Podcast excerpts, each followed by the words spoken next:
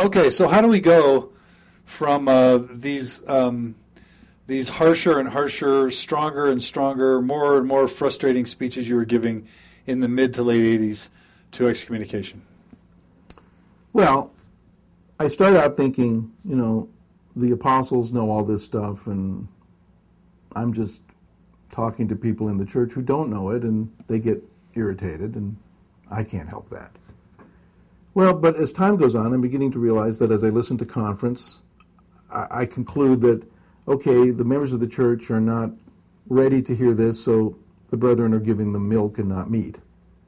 So giving them lots of credit, the benefit of the doubt. Absolutely. As time goes on and I listen to them and I have some private communications with them. So you did try and talk to them? Yeah, I mean, I didn't make a pest of myself, but I talked to a few of them, and Hartman I could talk to all Do you want time. to talk about that, or would you rather not? Well, I mean, you, you tried to have this conversation with the general authorities. yeah. Yeah, I talked to Neal Maxwell. He told me I needed to be meek, which was true. Meaning he didn't agree with you? no, he didn't say that. He just thought I should be meek. But but you explained to him what you've explained to us. Yes, more or less. Yes. And he said yes, No. I wasn't as articulate earlier on, but I got so that I understood more what I believed. So I was able to express it better. and so you were talking about Christology, Christ-centeredness, God the Father, and he says, Well, I I, talked. To, I talked to Hartman about it. He thought it was fine. but but what? And Brother Maxwell, did he argue on the substance? of- No, he didn't. He just felt like I needed to know my place. But did he treat you okay? He always treated me with great kindness. Though I mean, I only met with him on one occasion. I think I met with him on s- several very briefly, but but but only one where we actually talked privately. Yeah, I liked him. You know, I mean, I had no problem. I I I remember meeting with Dallin Oaks right after he became an apostle, and I had been his research assistant for a period of time while I was in law school, so I knew him. And I wrote a book early on in the '80s, which nobody's read, called. Um, uh, gospel letters to a Mormon missionary, and it's an epistolary. It's letters that to Larry, I think. And um, he called. He had read it. He read it. It was very nice, and he was a little worried about my ideas about priesthood, and um, because I had written in that book that I felt that there was a uh, an outward and an inward priesthood. There was a priesthood that came by ordination, but there was a priesthood that comes only by the Spirit. And he said, Well, you know, that's dangerous. And I said, Well, is it any more dangerous than a person being ordained to stake president who doesn't have an ounce of the Spirit in them? Uh, you guys seem to have no trouble ordaining people who don't have any spirituality whatsoever. That doesn't bother you as much as somebody who has spirituality but no ordination. So, You said this to who? Dallin Oaks. Okay. And And I said other things too. He said, "Well, do you what?" I sense that you have problems with the leadership of the church. I said, "I do. I, I don't understand why they don't teach the gospel more. I know they think they're teaching the gospel, but for them, everything is the gospel. Writing in your journal, home teaching, uh, being nice to your wife, opening the door of the car so she can get in. I mean, this is not the gospel. The gospel is the incarnation, the crucifixion, the resurrection, the redemption, and the universal judgment. I mean, this is what it says in Third Nephi. I can quote you what the gospel is. and he's and so And he says, "Well, we try to do that." And I said, "Well, I don't know. Pardon me for saying this, but I think you've just got a scattergun approach, and you need a bullet because I don't think this is going to work."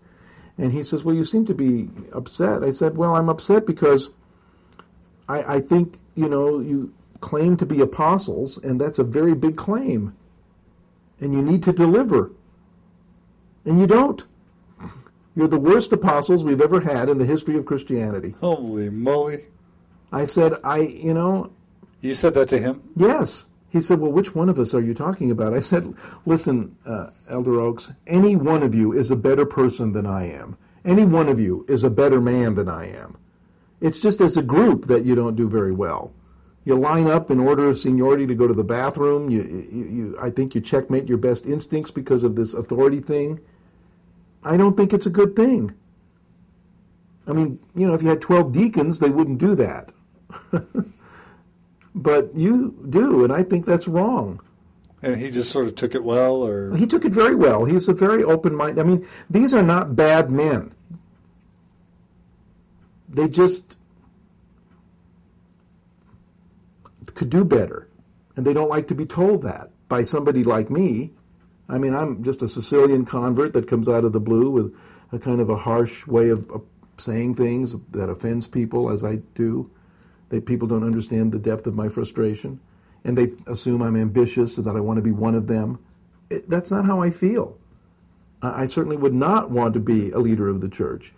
I just want, I just don't understand how we are being true to all of those early Mormons who buried children in shallow graves between St. Joseph's, Missouri and Salt Lake City, who made huge sacrifices for this church and have continued to do so down through the 20th century.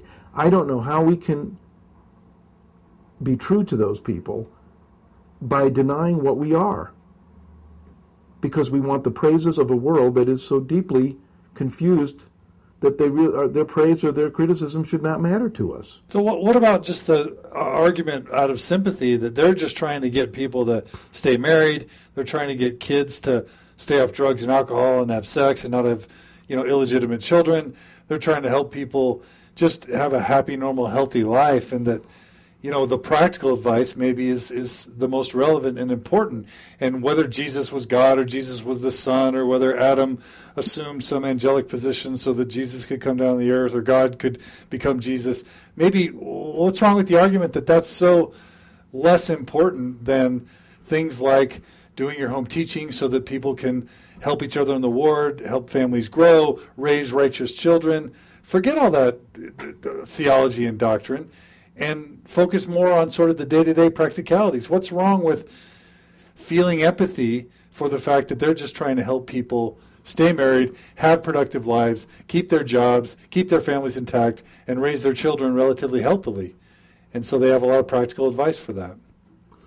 Well, down in Melanesia, when a person is dying, this was years ago, I guess it doesn't happen now so much, they felt that the spirit was going to leave the body person got very ill. And so, what they do to keep this spirit from leaving the body of this ill person, quite ill person, was that they would make a compound of grass and dung and mud and urine, and they would make a paste. And they would put the paste in all of the person's bodily openings to keep the spirit from coming out. The result was always traumatic, and death always ensued. But the elders felt that they had done their best.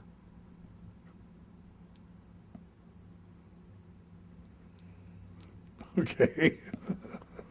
My point is that I don't believe telling young people that sex is loathsome, evil, dirty, disgusting, immoral, and you should save it for the one you love, is essentially a good message to give to them. Now, I have no idea what the proper message is.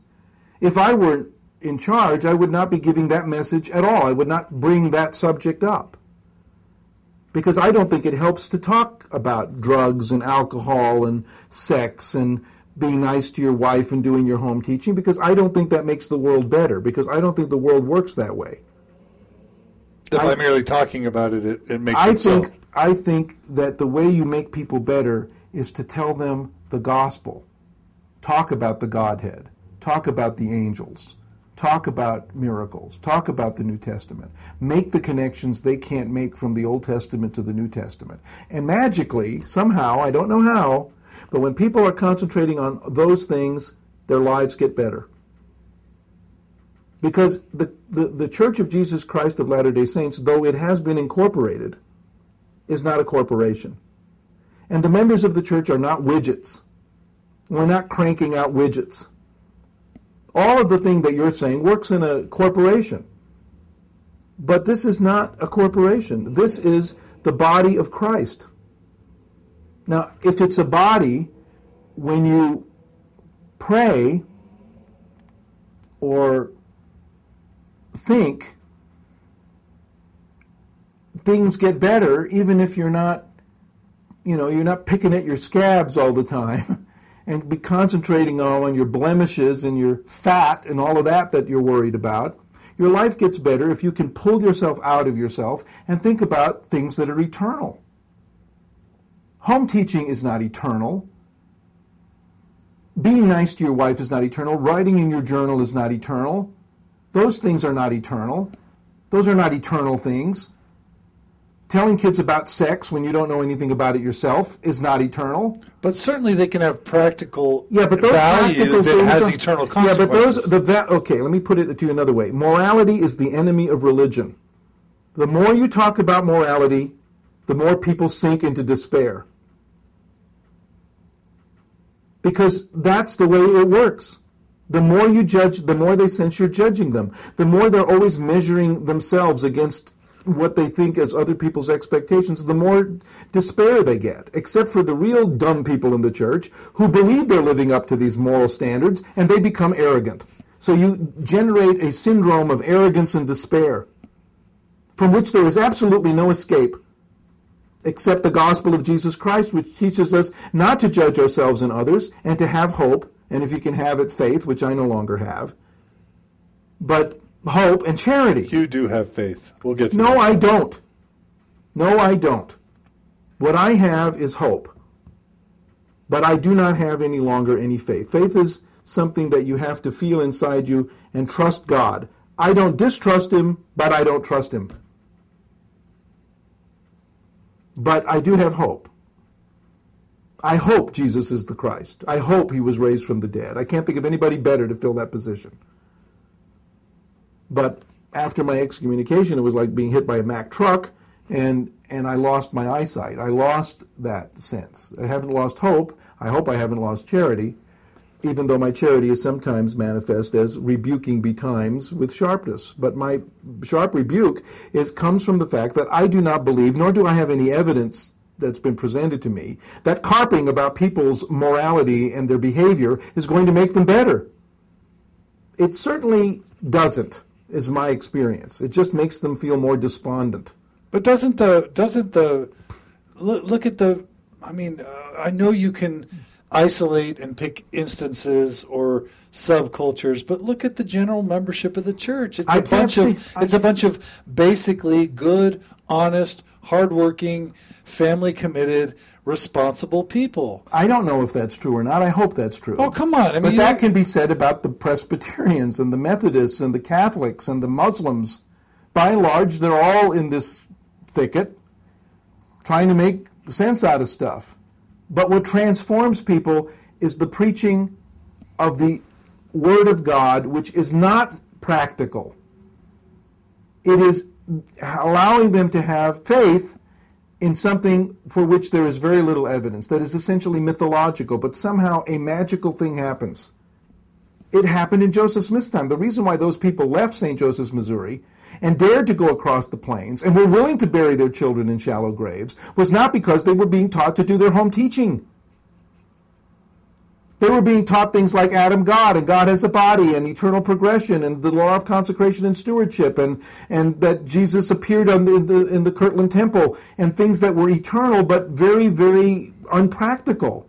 It's, it's, it's, it's like the humanities. It's like the reason why we have all the problems we have in Washington, D.C. with all these yokels that we've now elected to office and that are essentially ruining the nation. And they've done it as Democrats and they do it now as Republicans is because they don't read poetry. They don't, they're not men of letters. They have, the humanities haven't humanized them. Nothing has schooled their intuitions. Nothing has, has schooled their imagination. They are men with a failure of imagination. The failure of the war in Iraq, and we've had two, is not a failure of the nation, it's a failure of imagination. We could not imagine by sending 19 year olds and giving them Kevlar and AK 47s that they would kick in the doors of innocent people and shoot dogs and children. I, I'm just a bankruptcy lawyer, and I could have imagined that. What is it that they're taking that would kill the imagination that they couldn't imagine what I'm saying? That they would send our guys, and, and we're, tor- we're having our guys torture their guys. But the worst effect is going to be on our guys, not today. 10, 15 years from now, when they realize what they have done. And there will be in their minds no atonement. It's not by teaching practical things that we humanize the world. It is not practical to say to the world, I am the bread of life. He that believeth in me, though he were dead, yet shall he live. and he that believeth in me and liveth shall never die. There's nothing practical in that. And yet, even as I say it, can't you hear it resonating down the centuries of 2,000 years and bringing people into something better than what they lived in, in whatever mud or plague or other thing that they had to go through? It is the impractical thing that the apostles are given to teach. What is that impractical thing? That God Himself entered into the world, laid aside His sovereignty, His glory, His kingdom, and made Himself into a Jew and lived in Jerusalem as a carpenter's son, and allowed himself to be scourged and afflicted and hammered with nails, and die, and rose again from the dead, and take everything up with him. That's very impractical. And yet, that is the thing that gives people hope, and that is the thing they don't say. Because they're so focused on trying to keep people from having sex illicitly. Well, that is a no win proposition. They are, of course, going to have sex illicitly. And they're going to take drugs. And why do they do it? Because they have no hope. But they, they talk about said, the atonement. Oh, they talk about the atonement all they don't, the time. They don't talk about the atonement. They do. They every talk about every conference. creditors and debtors, and Christ paying the debt, and your obligation to be obedient. That is not the atonement. No, but they talk about mercy and they talk about you know salvation. They, they totally. Maybe maybe they weren't as much when you were. I mean, I, I'm talking about general conferences I go to now. Then so, how come those things are so boring when they say them? I don't. I, guess it depends. It isn't false doctrine that is a problem in the church. Is boredom. okay. And they don't want people I, I, I believe that they have a problem. I don't believe they're, you know, I'm not saying that I'm the apostle and they're not. I'm saying they need to do a better job. They're losing too many people. They're worried about leaving the church in worse condition than they got it. And they are. And that's because they have, this pendulum has swung toward legalism the more you emphasize morality, the more you emphasize these things, even if you say it nicely. I mean, you've got to be talking, you know, their, their position on gays, their position on women, their position on a number of different issues is just very punishing. They've got to come to that balance about being loving and open but strict about the ordinances. I mean, I know that sounds. And they have, and you cannot address the problems of people directly. You can let them tell you their problems, but then what you have to say back has to be you can't be giving them advice like that because you can't give generalized advice. It doesn't work. I mean, you don't see Jesus giving generalized advice. It, it's it, it, what he says is sometimes contradictory. He that loseth his life shall find it. He that seeketh his life shall lose it. And you go, oh, wow, blessed are the peacemakers, the cheesemakers. You know, oh, he must must mean everyone in the dairy industry. It's confusing what he says, but but it isn't confusing to the heart because it it, it, it, it does something there if you just let it it is an instruction that isn't like an order. It's an illumination. And that's what I feel is missing. I mean, maybe the brethren do a better job than I think. Maybe they don't. They should not have excommunicated me for pointing out that they need to do better. Well, let's talk about that. So, take us from your speeches at Sunstone and your private conversations with some apostles to your excommunication? Well, um, actually, my my excommunication happened because I blocked them from excommunicating Margaret. So how'd that happen? In 1993, in July, she went down to BYU with her slide projector. and she put on a slideshow for a group of women called Voice, which was a, a feminist group at BYU. Yep, I was there. You were there at that meeting? I was there at 93 when voice was very prevalent and Margaret was visiting. Yeah. She went down there and she puts on her slideshow. I used to call it Margaret's traveling show. And it would be these slides that she got from I don't know where of all these fem- images of the female divine, you know, Greek goddesses, Egyptian goddesses, Mesopotamian goddesses, little Venuses that were very fat and pudgy but very fertility symbols. Eh, and she went down there, and I went with her, and I helped plug in the projector, and I sat there, and she gave this interesting presentation as a humanities teacher to these students. When it was over, some of the students are quite perspicacious and not and upfront said, "Well, you know, are you saying there's some other goddess?" And she says, "Well, certainly that's part of Mormon theology." And why do we hear about her? Well, you know, we don't hear about her and um, she's, you know, it's repression. I mean, the, the leaders of the church don't have anything to gain to talk about Heavenly Mother. It, it makes things even more confusing. So, no.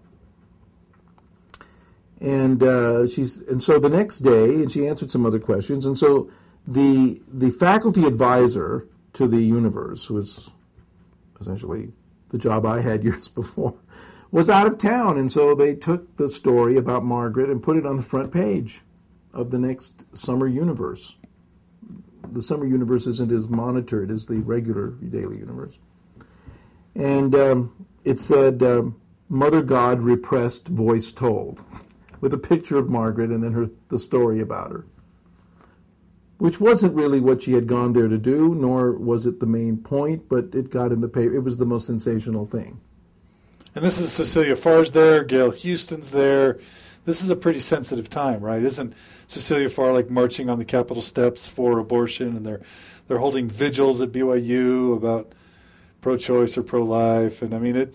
I remember being a very volatile time. Okay, well, I didn't know that, but yeah, I sure. I, anyway, Boyd Packer sees this on the front page of the the universe, which he reads. I hope it's not his only source of information, but it, it, he read it. And, and, and rather than call Kerry Heinz, our state president, we live in Salt Lake in the Cottonwood area, and instead of calling him, he calls Melvin Hammond down in Mexico as in an area presidency because Melvin Hammond knows Kerry, and Kerry knows Boyd Packer because they were in the Seminary and Institute program at one time, maybe in Brigham City or somewhere. So they're all friends. Maybe not friends, but they know each other. I think Kerry looked at upon Elder Packer as a mentor, maybe. Well, anyway, he El, Elder Packer calls Elder Hammond and says, "I don't know why Kerry can't control that woman," something like that. And Hammond, soon after, maybe the same day, calls Kerry and says, "I just got a call from Elder Packer, and he thinks you can't control that woman. You got to do something." So I think then what happens that triggered a call from uh, Kerry Heinz to Elder Packer, saying, "Well, I, what can I do to make this good?" And so he went to visit him. I don't know whether they visited the church office building. Elder Packer lives kind of down in our area. Maybe he went over to his house or something. And that happened on the same day that that happened. That afternoon, Kerry calls Margaret in and tells her she's not allowed to publish or speak or discuss or get in the paper about Mormonism. She's completely silenced. How do you know who called who? I'm just curious. Kerry told us. Okay. Okay. And uh, I don't know about who called. I don't know whether Kerry called Elder Packer, Elder Packer called Kerry, but I suspect it happened the other way.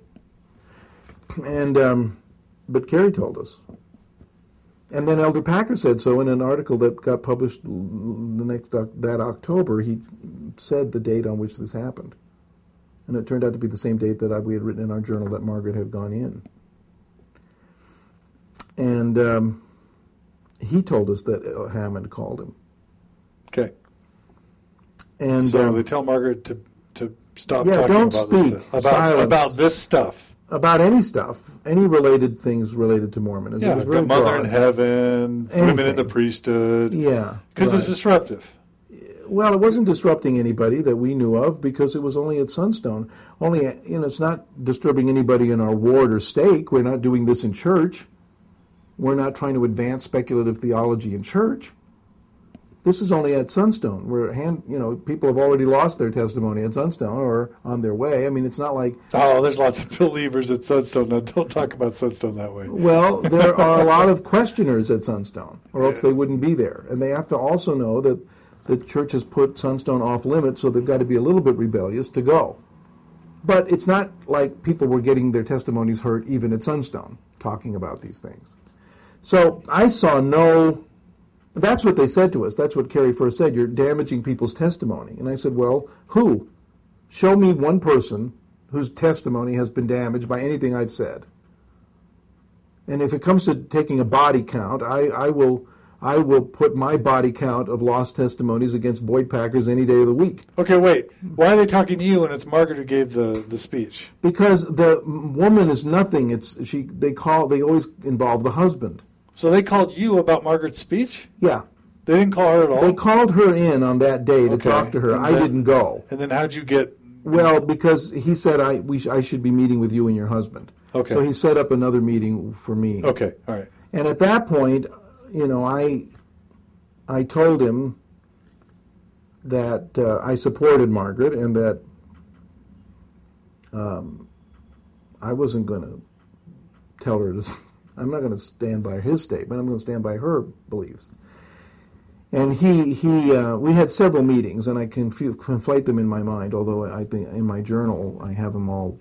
You know, I made contemporaneous entries so that I would remember, but I don't right now remember. But I do know we met once. We met um, on August fifth. I remember that date. I think we met, and I met another time alone with him. So I met. I think we met twice with Margaret and and once alone with him. But I do remember when I was alone with him, when I met him alone, I think he may have called me in to talk to me alone. I went to his house, which is by the Cottonwood Country Club, and it's a very lovely house, and he has a nice study, and he's got beautiful furniture in this nice study, and he's got an elk's head on the wall, and, and I'm sitting there talking to him, and I'm I'm not really I'm not the kind of a person that I have an I'm a little anti-authoritarian, as you know, and I don't I don't suffer fools lightly. And he's t- I said, Kerry, this is beyond you. You are not a theologian. You are not a person who studied the scripture. You're a real estate agent. And you should stay out of this because you don't know what you're talking about. He's your stake president. Yeah, he's my stake president. And he says, Well, you know, So you start trying to talk about the theology, and he, no, I don't talk about the theology. He's talking about the theology. And I'm saying to him he doesn't understand what he's talking about, and, and he should stay out of that because he doesn't know anything about theology. And I said, But I don't think you have the right to silence my wife. I don't think you have that kind of authority. And um, he says, Well, you're, you're damaging people's testimony. And I said, Well, you can't. I find one. Bring somebody in here who says their testimony was ruined by Paul Toscano or Margaret. You're never going to find somebody who'd say that. you really don't believe that a discussion about how the the the the top church leadership doesn't have the nature of God or the atonement right. Women should have the priesthood, but they're suppressing it and they're being abused, and that there should be a discussion of Mother in Heaven, but we're not doing it because we're scared or because we're trying to, to keep the people down. You don't think those who are persuaded by those beliefs don't ultimately come to some type of conclusion that it, at a minimum the church isn't what they thought it was, but at, at maximum that it's corrupt and rotten and they should leave it? You Well, really don't. You really don't believe that? Well, I would believe it if those things, what you said, happened, but that's not what was happening. That's your, those are your main arguments. That's what I, well, you're confusing what I believe with what we said. well, that's what you were saying in Sunstone. Yeah, in Sunstone we were saying that, but we that Sunstone doesn't get picked up by the church. Oh come on! It was like six to ten thousand subscriptions, plus whatever Yeah, but- Peggy Stack, the plus whatever Peggy Fletcher Stack started writing in the Lake Tribune, and it started getting amplified in the early '90s. And that's Well, I know, don't believe that it hurts people's testimonies. I just don't believe it. You believe that, that you, what you and Margaret were teaching from the mid 80s to the early 90s was testimony neutral to people's conviction Well, I think it was actually testimony positive because most of the people we were talking to, and most of the people that even Peggy Fletcher's articles are reaching, have no effect on people who've never heard this because it wasn't laid out well enough for them to be damaged by it. They just think there's a bunch of nutcases out there talking about something. They don't get it. It's the people who already know about it and can't contextualize it who we were helping. But your conclusions are that the brethren don't have it right, and Well, that the so church what? that the church is messed up, and that you know, and it's continually Is a, oppressing. is this a shock to you that the church is messed up? no, I'm saying that you're you're trying to argue that that wouldn't have a deleterious impact on their levels of activity or convictions about the truthfulness Well, or the goodness people that we're church. talking to already believe the church is messed up and don't believe the brethren know what they're talking So about. all those girls at the voice thing at BYU, the freshmen through seniors, and this young, you know, these BYU females, they already had the, these notions. Well, there were 20 people there, 20 women. no, but the worth of the soul is great. I mean, Yeah, there, just- there so were 20 women there already concerned about the role of women in the church, or they wouldn't have been in a feminist group at BYU. They raised the. Margaret just gave a presentation about how goddess images appear in artwork. They were the ones who raised the question. She said, Well, there is the mother in heaven theology in Mormonism. Why don't we hear more of it? Well, you know, it's in Joseph Smith's teachings, it's in Eliza Snow's hymn. It just doesn't get spoken of very much. It's, it's kind of repressed. That was mostly all she said. Is it possible that you underestimate the potential impact or even danger of what you and Margaret were teaching Well, let me ask you this in terms of the strength of and vitality of the church? Do you think that the brethren damage people by taking a position against homosexual homosexuality and damaging all of those people in the church who are homosexuals? Do you think that the brethren's position on rep- being Republicans doesn't damage those people who want to ally themselves with Democrats? Do you think that the leaders of the church's position on the question of uh, money as a sign of God's favor doesn't hurt the poor? Okay, so all those things can be debated. Do you think that the church's interpretation of tithing, where you pay tithing on the gross, doesn't systematically damage the poor? Okay, that those are all we could argue those. Well, don't you think that the leaders of the church have more opportunity and more potential to damage people's testimonies than we did? So so yeah. So why aren't they excommunicated on the same grounds? Why are we excommunicated for damaging people's testimony, but not Boyd But Packer? that, my question was, what? My question was not whether or not they can do damage. My question was, are you sure you guys weren't doing damage? Well, I can't be people's faith in absolutely sure. Church, to people's faith in the church, and in their levels of commitment and devotion to to the church that would ultimately speak to the church's strength. Or All I can say is, show me somebody who will say that we have damaged them. That is a fact. That is not something that you can make up. If somebody had been damaged, show me. I can show you dozens of people who've been damaged by the leaders of the church.